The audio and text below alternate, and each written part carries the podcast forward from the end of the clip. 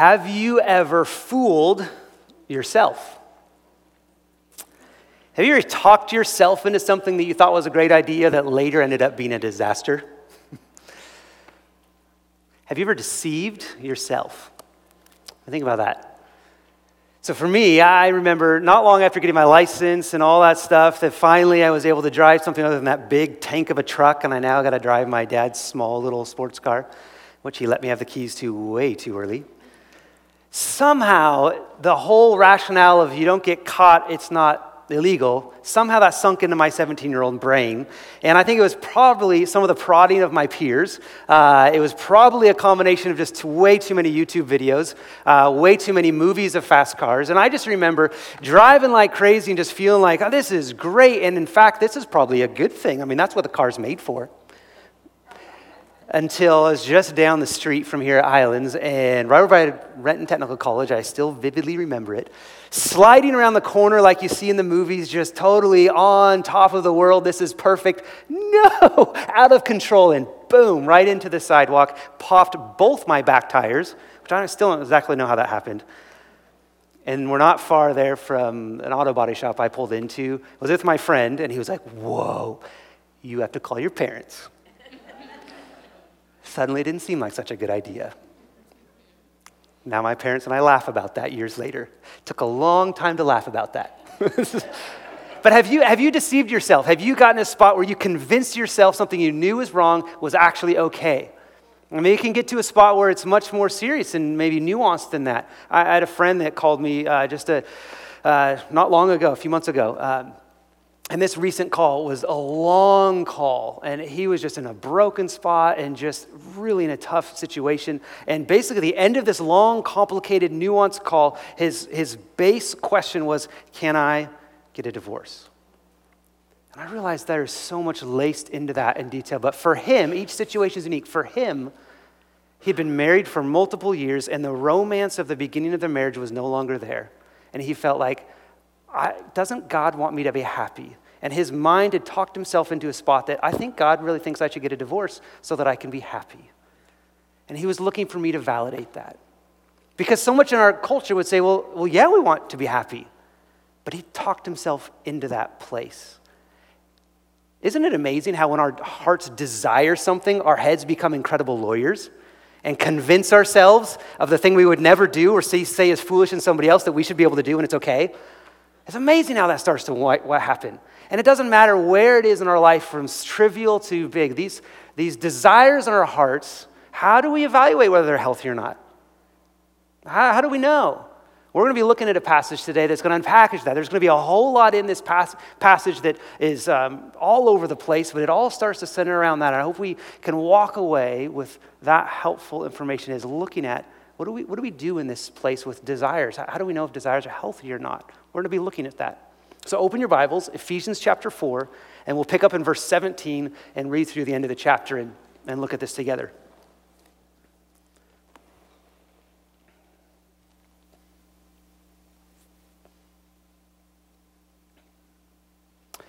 Ephesians chapter 4, starting verse 17, says this. Now, this I say and testify in the Lord that you must no longer walk as the Gentiles do in the futility of their minds. They are darkened in their understanding, alienated from the life of God because of the ignorance that is in them due to their hardness of heart. They have become callous and have given themselves up to sensuality, greedy to practice every kind of impurity. But that is not the way you learned Christ assuming that you have heard about him and were taught in him as the truth is in Jesus, to put off your old self, which belongs to your former manner of life and is corrupt through deceitful desires, and to be renewed in the spirit of your minds, and to put on the new self, created after the likeness of God in true righteousness and holiness. Therefore, Having put away falsehood, let each one of you speak the truth with his neighbor, for we are members of one another. Be angry and do not sin. Do not let the sun go down on your anger and give no opportunity to the devil. Let the thief no longer steal, but rather let him labor, doing honest work with his own hands, so that he may have something to share with anyone in need. Let no corrupting talk come out of your mouths, but only such as is good for the building up, as fits the occasion, that it may give grace to those who hear. And do not grieve the Holy Spirit of God, by whom you were sealed for the day of redemption.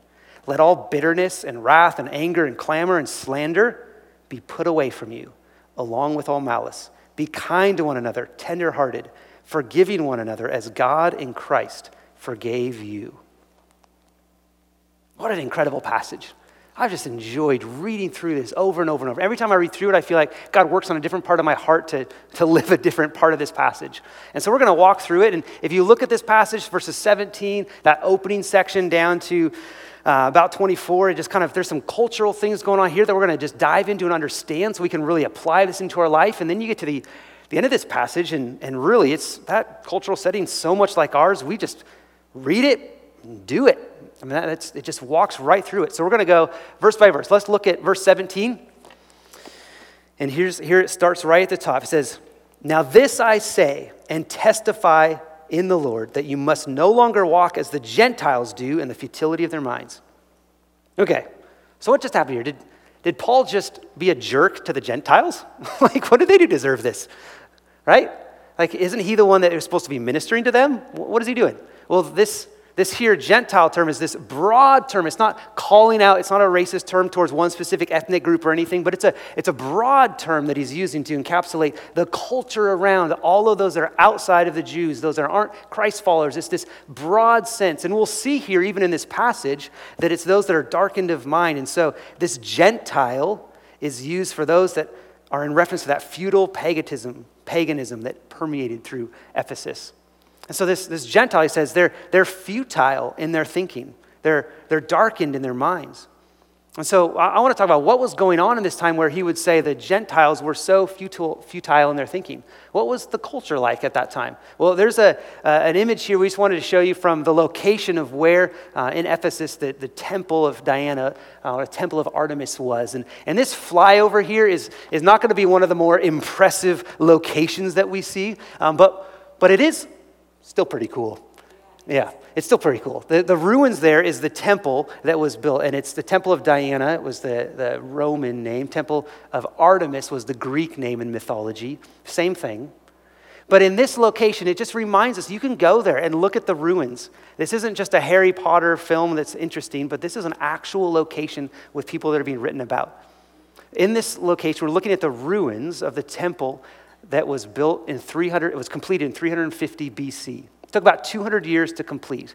Once it was completed, it was about four times the size of the Pantheon. So massive. It only stood as it was originally constructed for about six years. It was destroyed on the, the year that Alexander the Great was born. It was reconstructed afterwards and continued to be a center of commerce, a center of mythology and religion in this area. And so, some of the, the mythology that built up around it was that this, this temple actually descended from the clouds and was placed there fully constructed. Amazing how they forgot that it took 200 years to build. when you build your own and make your own God, you can make up its origins too. So, there's amazing things here. But what's, what's written here is, is Paul saying there is a futile thinking that is happening. The way that the Gentiles were basing so much of what they were doing in Ephesus on this cult, this religion that was, had nothing to do with fact, was all mythology. The commerce of that area, there was idols that were purchased and sold. And so the Christians comes to faith in Christ and they step away from that and they step out of that and suddenly there's a financial crisis in the town because so many people are coming to faith in Jesus and they're stepping out of this, this cult. And it's a beautiful thing. And it's disrupting this economy here. It's, it's fascinating to see this happen. But he calls it futile. He calls it futile. And this is, this is significant. They're futile in their minds. And he goes on to say what that builds out. Anything that's not built and rested on Jesus Christ ends up being futile. And so what happens is he's saying that you used to base your life on the cult that's happening here. And as you poured your life, your energy, your dreams, your hopes, your future, your investment, your meaning for life, your moral assertions, all into what was based on this mythology, it's like dropping it into a vacuum because there's nothing under there that really holds it. It's futile.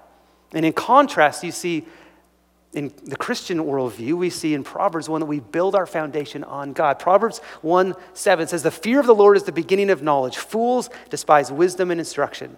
Any knowledge that denies God is knowledge that doesn't have a moral assertion to land on the beginning of knowledge starts with the fear of the Lord. It's where it starts. And so, this, this word fool in Proverbs is not meant to be evil or mean or pejor- pejorative. It's not meant to be an insult. Instead, fool simply means spiritually darkened. So eventually it becomes an insult, but, but fool originally through Proverbs, it's a spiritual condition where you ignore God. And so instead, we don't want to be in that place. We want to move into what it means to follow Christ. And so so it says in the very next verse, the futility of their minds is developed. What happens? Look at verse 18. It says, they're darkened in their understanding. Their, their minds become darkened. Then they then become alienated from the life of God. As you see that in the verse. So your spiritual condition is impacted. It's due to their hardness of the heart. They have become callous, have given themselves up to sensuality, greedy to every kind of practice. Lust has no end. It doesn't stop. It just goes and goes and goes. It's greedy. Romans um, chapter 1 says very similar thing. It's a, it builds out the same progression where it's seen. This darkness of mind moves into every kind of evil practice. Romans chapter 1, starting verse 18, says this very same progression. For the wrath of God is revealed from heaven against all ungodliness and unrighteousness of men, who by their unrighteousness suppress the truth. For what can be known about God is plain to them because God has shown it to them for his invisible attributes, namely his eternal power and divine nature, have been clearly perceived ever since the creation of the world and the things that have been made, so they are without excuse. For although they knew God, they did not honor him as God or give thanks to him, but they became futile in their thinking. Once again, it's highlighted futile in their thinking. Their foolish hearts were darkened. Claiming to be wise, they became fools. They exchanged the glory of the immortal God for images resembling mortal man, and birds and animals and creeping things. Therefore, God gave them up in the lust of their hearts to impurity, to the dishonoring of their bodies among themselves, because they exchanged the truth about God for a lie, and worshiped and served the creature rather than the Creator, who is blessed forever. Amen. And so, Paul, writing to the Ephesians, writing to the Romans, just sees this darkness of mind that just leads off into horrific sin and horrific greed that isn't to be satisfied. But he doesn't leave us there. He's writing to a church and says, But that's not you. He's like, that, That's not you. So look what he says in verse 20. But that's not the way you learned Christ. He says, Let's, let's contrast that and let's say, No. Verse 21, assuming that you've heard about him, were taught him as the truth is in Jesus. He's like, That's not the way that you learned. Because early in this church's history, Paul would have been there proclaiming the gospel, speaking about Jesus, calling them to holiness. And they came to faith in Jesus. And he said, This is what you've done. You've come to faith in Jesus. Don't, don't base your life on the futility of the Gentile thinking in this region of what they believe you should be doing. Don't do that. That leads to places you don't want to go and sin that is inescapable. He said, No, you came to faith in Christ. You came to faith in Christ. Base your life there. So in verse 22, how, how do we do that? It says, This is what it means to put off your old self, which belongs to the former manner of life and is corrupt through deceitful desires. Look at the beginning of that your old self. Your old self. This is, this is unique to Christianity. Your old self. Your old person, the way you used to be. You're no longer that way, but Christian, if you're in Christ, you, an old self can speak into. But you, that is not you anymore. Be who God has now created you to be. Now, put off the old self. It's lying to you, it has deceitful desire. Modern Seattle, ancient Ephesus, modern Seattle has absolutely zero idea of what a deceitful desire is. All right, we can laugh about some of those in the opening of driving and things like that, but, but really, a deceitful desire is not something that's a part of a vocabulary as a culture. Instead, all desires are good. Or pleasure is our God. Or if you crave it in your bones, then it's the destiny of your soul. If you are simply a strand of DNA dancing to the desires within you, and you must go with that tune. Deceitful desires don't make sense in our culture. And yet, we see this in horrific ways the way it impacts. If you'll have somebody married for years, somebody who just called me, who then will leave their spouse and go off and marry somebody else. And you'll see certain groups of people celebrating that on Facebook and these different things. Or, or you'll see a woman leave her husband and they'll celebrate it and go, finally, you got out of that horrible situations and way to be free. And, and these desires just raise up, and there's no way to evaluate good or bad, or it's just we just have a desire and we lead into it. And so our culture says it's okay based on futility of thinking, not based on Christ. Put off your old self, those deceitful desires which will run us any which direction.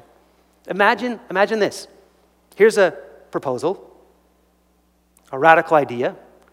Some desires are deceitful, they're sinful, and we don't step into those behaviors.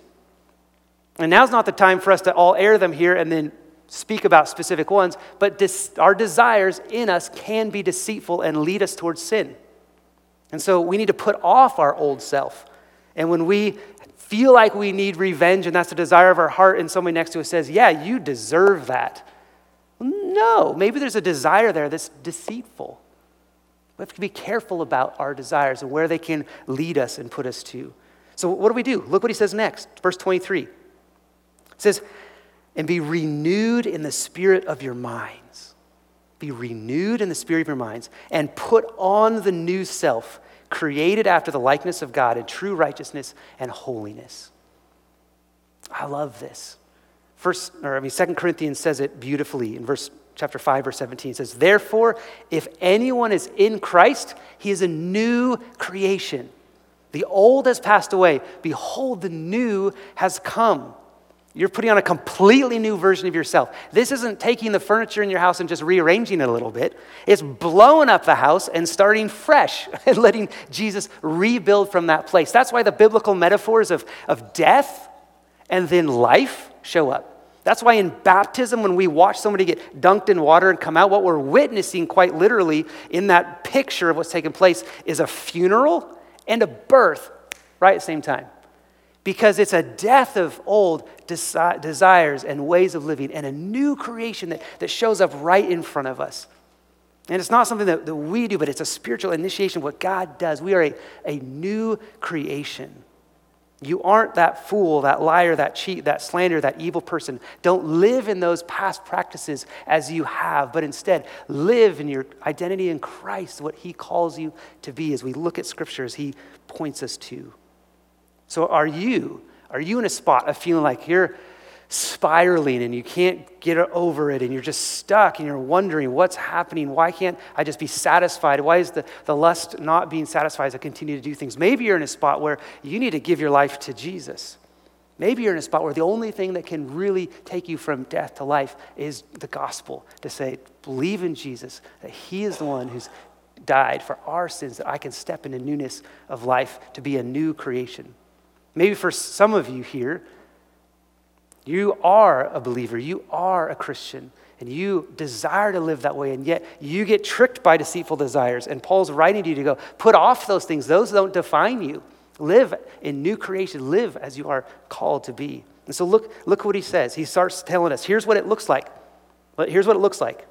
Verse 25, therefore, having put away falsehood, putting away that futile thinking, putting away those ways of the world that would influence my basis. Instead, here's what we should do let each of you speak the truth with his neighbor, for we are members of one another. Now it starts getting real practical, okay? So, Pastor Jesse's talked the last few weeks about um, members of one another. And if, if you're just catching up on this, and it sounds a little funny right here, but really it's the sense of which each one of us in the family of Christ is it's like a body. And so, some of us are going to be more visible than others. Some of us are going to be kind of smelly inside of the shoes because we're toes. But you can't say to the toe, Yeah, I don't need you because you're the nose up here. Like, just because I can smell you better. Okay, I got a little sideways on that. But if you, uh, if you can't pick on one another, because we all need one another. And so you're members of one another. So let's take that into our life together. Mindful of these deceitful desires, mindful of the challenge of trying to live for Christ and the challenge of that. The places that we should be most at home, most loved, is in Christian community. Because what other group of people understand the depravity and the deceitfulness and the difficulty it is to live in this world and follow Jesus, what other group of people understand to the level that we do of one another? What other group of people understand the incredible grace of Jesus that initiates and pulls us into his family? Nobody else. So, what better place than on a Thursday night, than on a Wednesday night to pull together with uh, some couples and to sit together and have conversation about how you're walking in that dating relationship and the challenges that there are and the realities of things? For that married couple to talk about things, not in a Pollyanna kind of just general, yep, this was a difficult week. Yeah, we, we know, okay? But how do we, in those places, speak truth? I, I love that this is a, a, candor, an ability to be able to call out the beauty we see in one another, the ability to speak truth and hard things to one another as well. I think about this personally. This verse has been convicting in my own heart um, these last couple of weeks because I've had a, a, good friend of mine just a few weeks ago come to me, um, and, and he spoke incredibly graciously and incredibly directly about an area of my life that there was what he called sin, and I called not sin. And he's like, No, Nick, I need to bring this before you. And he was so gracious. And this last week, as I was studying this passage, I just kept thinking, and he's right. And I had to call him this week and say, Thank you for pointing that out. How many of us have people in our life that will call sin sin in our life, but do it in a way that's so annoying, even if they're right, we don't want to do anything about it. like, what we need are those other people that do it so graciously that you can't do, you can't get upset with them because they're so gracious in it.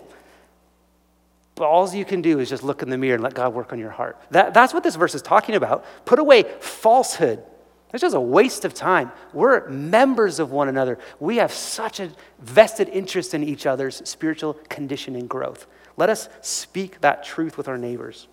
Let us do that in powerful ways. Verse 26, he goes right on. Told you, it gets very practical. it says, Be angry and do not sin. Do not let the sun go down on your anger. Give no opportunity to the devil. Be angry and do not sin. I love that he put those right next to each other because for me, anger usually equals sin. But did you see that? It doesn't. It doesn't. Be angry and do not sin. Let me think about Jesus' life. I'll use him as an example because he's the one I can feel like when you use anger, he's probably the best one that handles that, that dichotomy of obviously never sinning in that. There's a couple different instances. Probably the most famous one you can think of in Jesus' life is when he steps in and sees the temple courts just littered and turned into a marketplace in a, in a horrific way. And what does he do? In, in a righteous anger, he clears his father's house in such a way that puts it back into a spot of worship his anger towards his father's house being used incorrectly cleanses it and is beautiful. Children aren't permitted to come to him. He says, No, let the children come to me. His heart for the least of these, for children to come hear the gospel. In Mark chapter 3, you see a passage where it calls out Jesus' anger. And the result there in Mark chapter 3 is a man is healed. God's, Jesus' anger clears the temple, causes righteousness to flourish. Jesus' anger heals people. What does your anger do? Here's why the verse says, how powerful is Scripture? Don't let the sun go down in your anger. There's a time frame. Keep it limited. That's wise. And what's the next phrase? Give no opportunity to the devil. That is a great self identifying question. In a moment of anger, the action I'm about to do is it like Jesus, self controlled? Does it have a whole resolve in the end of it? Does it give opportunity to the devil? Just ask that question.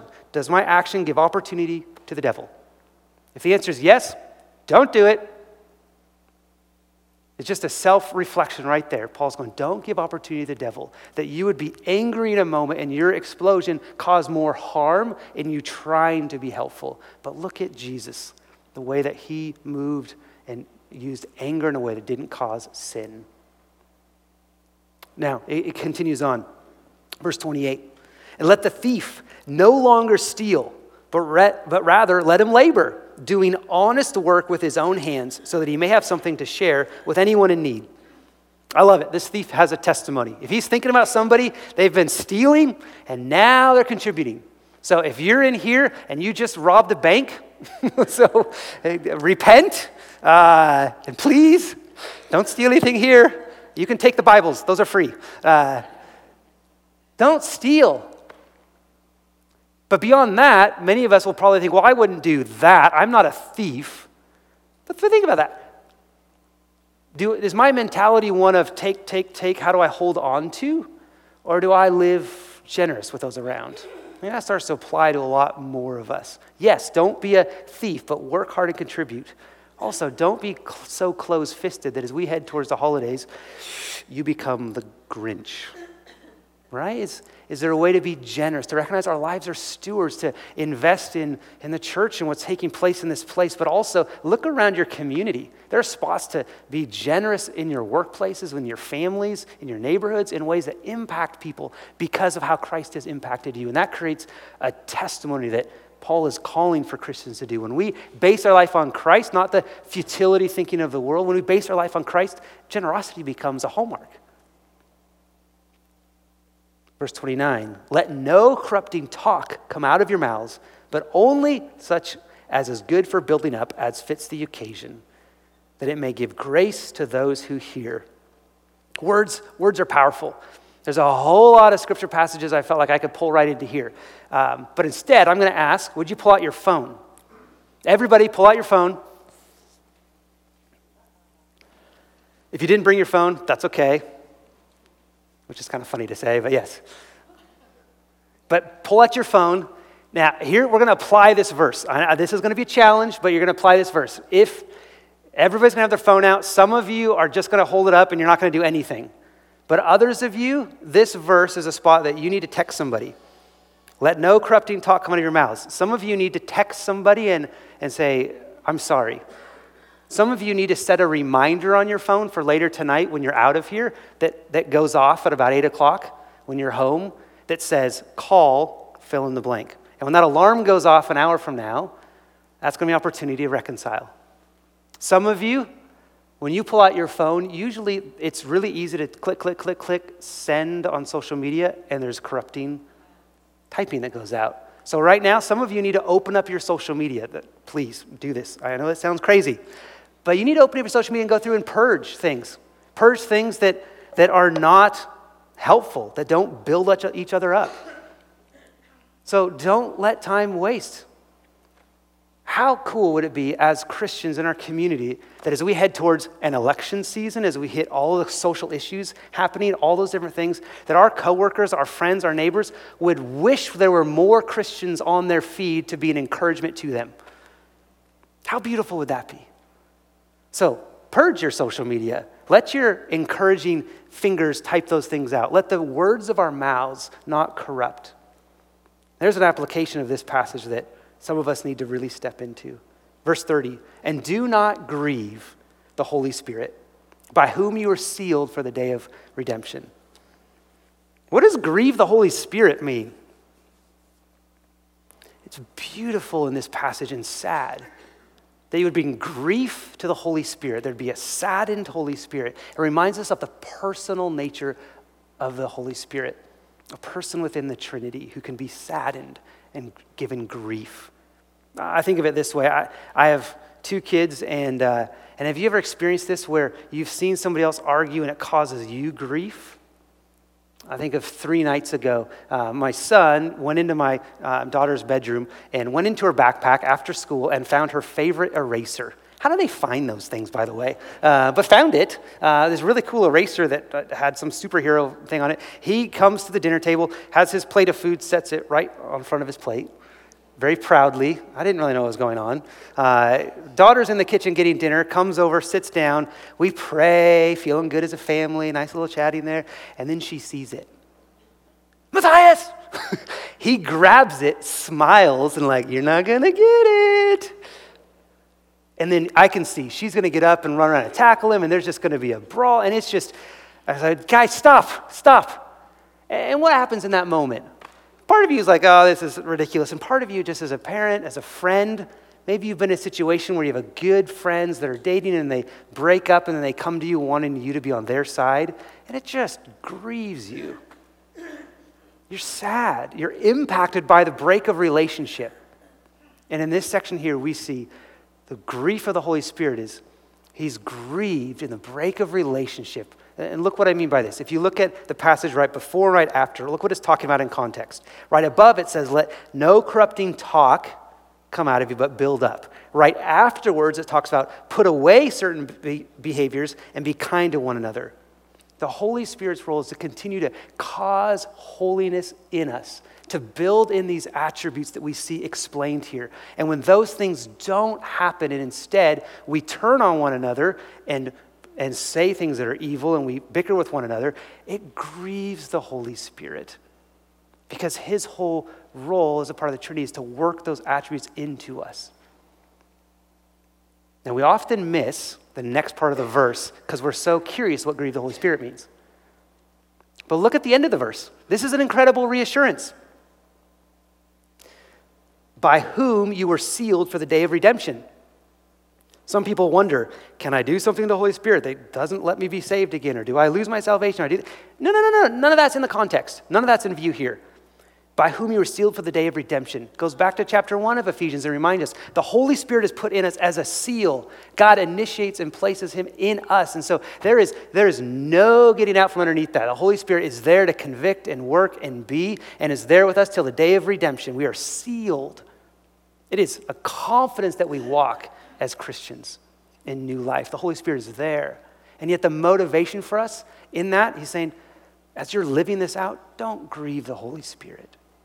He's there to walk alongside and help, not to judge, condemn, push out, but he's grieved because he's deeply invested into our relationship. It's a beautiful passage. You are sealed for the day of redemption. Sealed. Verse 31 Let all bitterness and wrath and anger clamor and slander be put away from you, along with malice.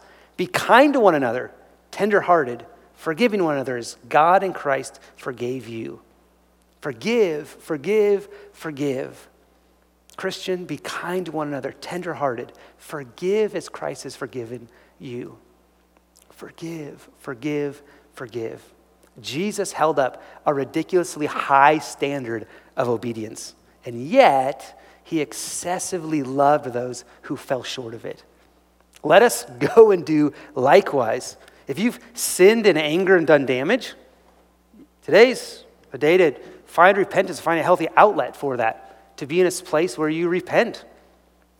And then with these members among us, let us encourage one another, speak honestly to one another. We can deceive ourselves, but we want to look to Jesus for clarity. Look to Jesus for clarity. John 3:16 says, for God so loved the world that he gave his only Son, that whoever believes in him would not perish but have eternal life. Only the gospel gets rid of the old and puts us in the new. The gospel is what reminds us of where we're at in the new, gives us a humility to live in a way that forgives others. Be reminded of the gospel, whether for the 50th time or now for the, the first time. In Romans, you've heard it time and time again. If you confess with your mouth Jesus is Lord and believe in your heart that God raised him from the dead, you will be saved. To move from death to life, from futility of thinking into basing our lives on Jesus, from being deceived by our desires to going, God, what would you have me do? Let my desires be shaped by you in the new creation, what Christ has made me to be. So let us not try to just avoid sin. That's not what Christian life's about, but instead courageously pursue Christ to bring holiness front and center and encourage one another that way. Let's pray. God, I thank you. I thank you for your word. I thank you for so many different pieces in this passage here that can push into different hearts, parts of our heart. Ultimately, God, I pray that, that we be reminded of the goodness of the gospel, that it's because of you and you initiating, God, that, that we find ourselves in new life as new creation. God, with changed desires, would you continue to change our desires, align them with you, that we wouldn't be deceived, but be marked by a holiness in our lives, being shaped by Jesus. It's your son's name we pray. Amen.